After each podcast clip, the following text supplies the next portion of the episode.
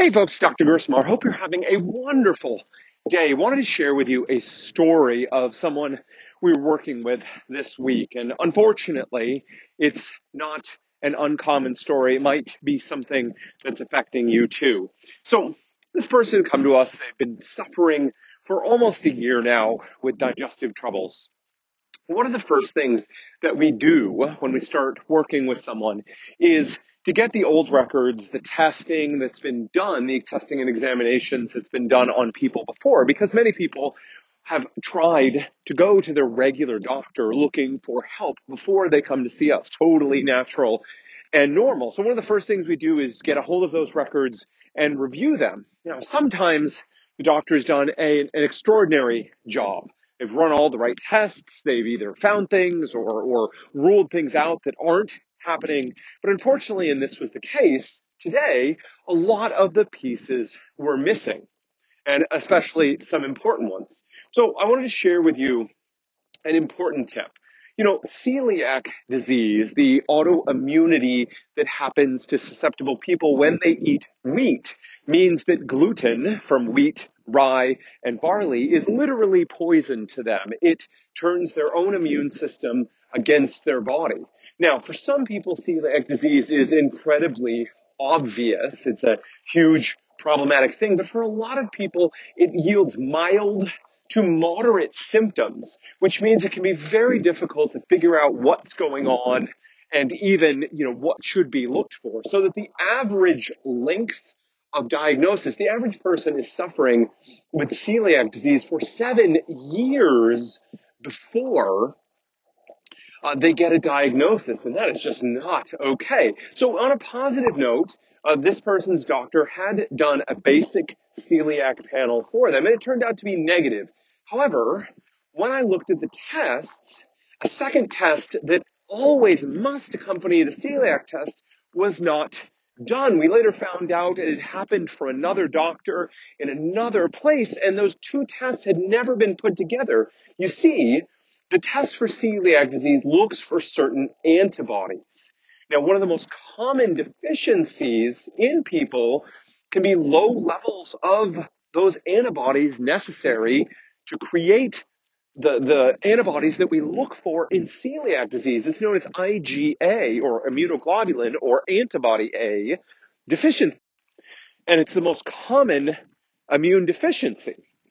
Now, people with IgA deficiency, they are more susceptible to stomach infections and lung infections, but by and large, just live basically normal lives. They may get sick a little bit more than others, but no, no huge deal. The problem, of course, though, right, is if someone is low in IgA, as this person was, then when you run the celiac test and you find that it's negative, the question becomes, is it really negative or is it falsely negative because uh, the antibodies are low? So we ended up having to recommend that this person go and get a different kind of test so we can actually know they may have been suffering from celiac disease here for a year and a proper diagnosis would have found that out quickly. So unfortunately, often we see that the proper testing, complete and thorough testing, just isn't done, which is so disheartening to hear. People often ask us why, and there are often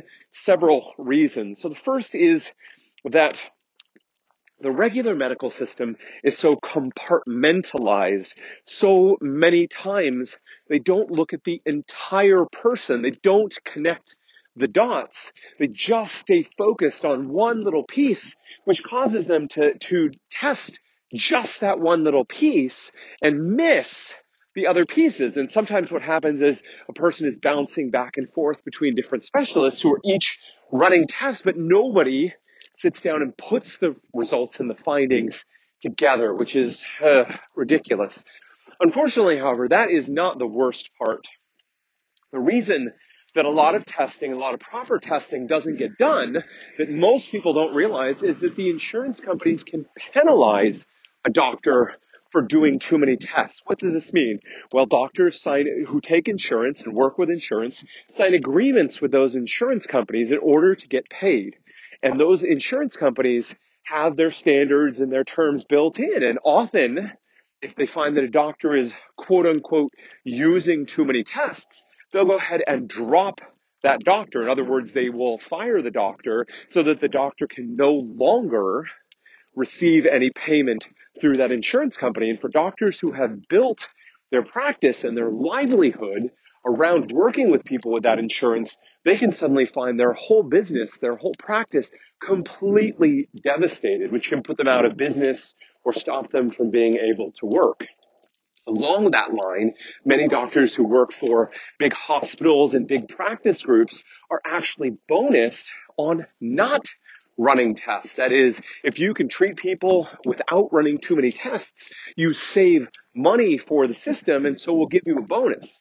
Now, in theory, that sounds good. We don't want people, you know, running tests just to run tests or doing procedures just to do procedures. And we definitely see that happening in different parts of the medical system. But this can backfire. What sounds like a good idea can backfire so that doctors, in order to get their bonuses, are running fewer tests than necessary. After all, just like Goldilocks, we don't want too many tests that exposes people to harm and drives the prices way up.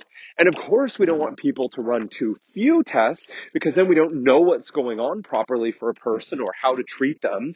Or often they just get stuck being told we don't really know what's going on when the proper testing hasn't been done to find the answers. So how do we bring this together? First of all, this is one of the reasons we've chosen not to work with the insurance system. We don't want to serve the insurance system. We want to serve you. And I recommend that wherever you can, you seek out doctors who are committed to serving you without any incentives to not test or not do things or do too many things that aren't in your benefit. Secondly, it's important to get a second opinion, especially if the treatment that you're doing just isn't working.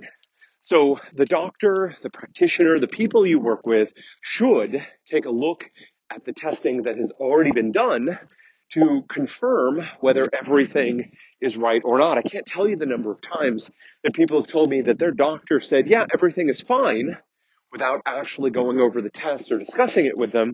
And when we take a look at the tests, we can clearly see, no, not everything is, is everything is definitely not fine. So remember, second opinions are important. All right, folks. The good news is that with a good second opinion and focus here, we're going to help this person end their year of suffering and get back to living that bigger and better life we know that they can.